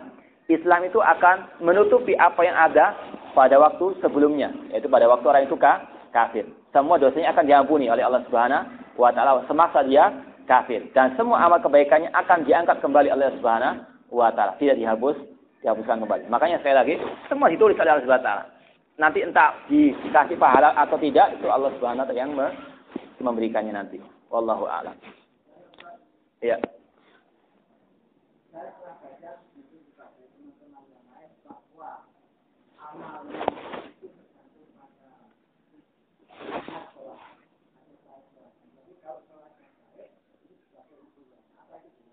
Ya, Nabi Asal mengatakan awalu ma yuqdha atau awalu ma yuhasab yaumal qiyamah as-salah itu di antara hal yang pertama dihisab oleh Allah di antara amal perbuatan ini adalah tentang masalah salat. Tidak saluhat, salahat sairu amali. Apabila salatnya baik, maka akan baik semua amal perbuatannya. Karena as-salatu tanhalil fahsya'i wal wal munkar. Bukan berarti yang lainnya di, di apa? Dilupakan oleh salat tidak. Semua akan diperhitungkan. Tapi kaidah cara asal kalau orang itu salatnya baik, maka semuanya akan apa? Baik amal perbuatannya. Ya makanya kita koreksi kalau amal kita masih belum baik, kita lihat apa? Salat kita. Benar atau atau tidak. Nah. Ya.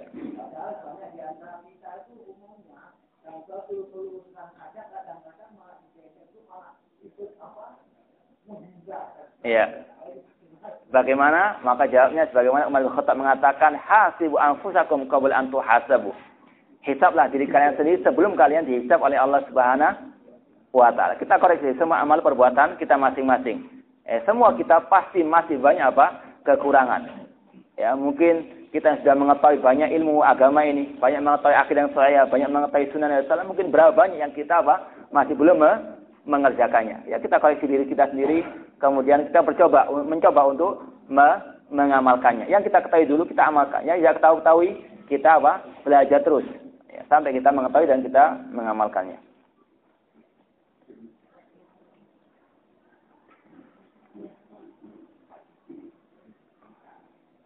Ini ada pertanyaan. Yang pertama, apakah dalilnya? Yang pertama, bagaimana kehidupan dalam kubur? Ini sebenarnya sudah kita jelaskan kemarin. Ya, ada waktu pertemuan tentang azab kubur ataupun nikmat al-kubur. Di sini pertanyaannya, apakah saling mengenal satu sama lain?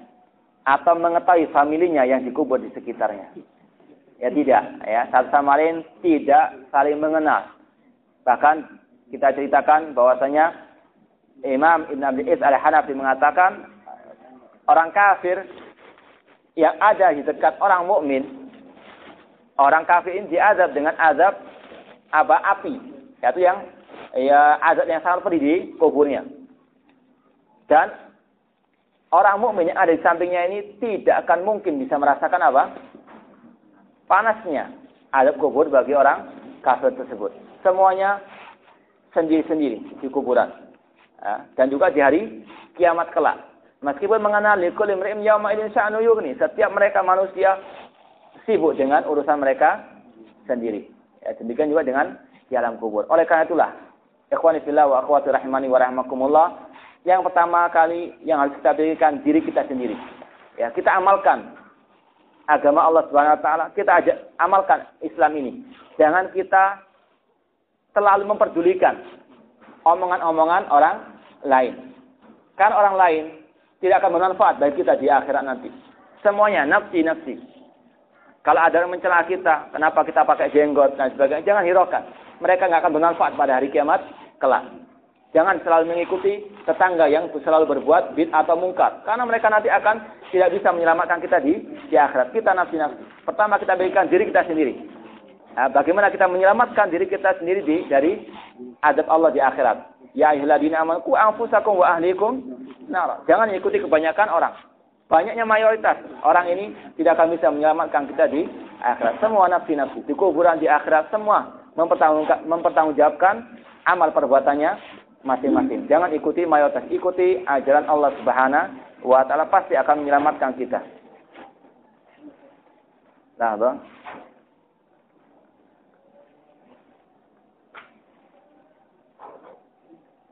Kalau ziarah kubur masuk ke makam disunahkan untuk memberi salam dan apa apa ahli kubur mengetahui atau dapat menjawab salam dari orang yang masih hidup. Ya, kita katakan seandainya orang ahli kubur itu tidak bisa mendengar, yang pasti ini adalah syariat Allah Subhanahu wa taala. Ini adalah ibadah. Seperti salat, salawat. Kita bersalawat kepada Nabi SAW. Apakah artinya kalau kita nggak bersalawat Nabi itu rugi enggak? Ya, nggak ada nggak ada apa untung atau ruginya. Yang rugi dulu justru apa? kita sendiri.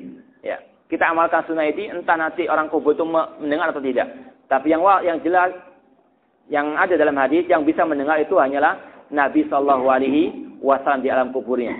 Karena Allah Subhanahu Wa Taala mengembalikan rohnya Nabi SAW kepada jasanya untuk mendengarkan eh, salawat ataupun salam dari kaum kaum muslimin. Adapun apakah orang kub, uh, yang dikubur orang muslim yang ada di kubur semuanya itu bisa mendengar atau tidak, tidak ada dalil yang me, e, menentukannya. Artinya tidak ada nas yang yang jelas. Wallahu Yang ada nas untuk Nabi SAW saja.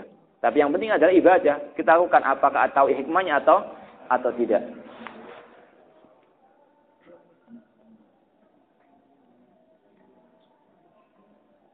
Dalam penghisaban apa ada pertolongan? Yang pertama dari doa anak soleh dan doa saudara muslim anak yang meninggal sebelum sebelum balik. Ya nanti sebelum manusia itu akan dimasukkan ke dalam api neraka ataupun sudah dimasukkan dalam api neraka selama dia muslim, insya Allah masih ada pertolongan baginya. Ya, ada syafaat Nabi SAW, ya ada syafaat orang-orang asyuhada, ada syafaat anak-anak yang anak kecil yang masih eh, yang yang meninggal dunia. Ini semuanya ada pertolongan dari Allah. Semuanya itu atas kehendak Allah Subhanahu wa taala. Kalau Allah menginginkan Allah akan memberikan pertolongan lewat syafaat-syafaat tersebut. Oleh karena itu banyak-banyaklah kita ber, berdoa kepada Allah semoga Allah Subhanahu wa taala selalu mengampuni dosa-dosa kita. Ya.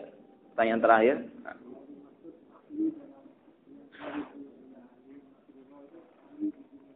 Iya, keluarganya di di dunia.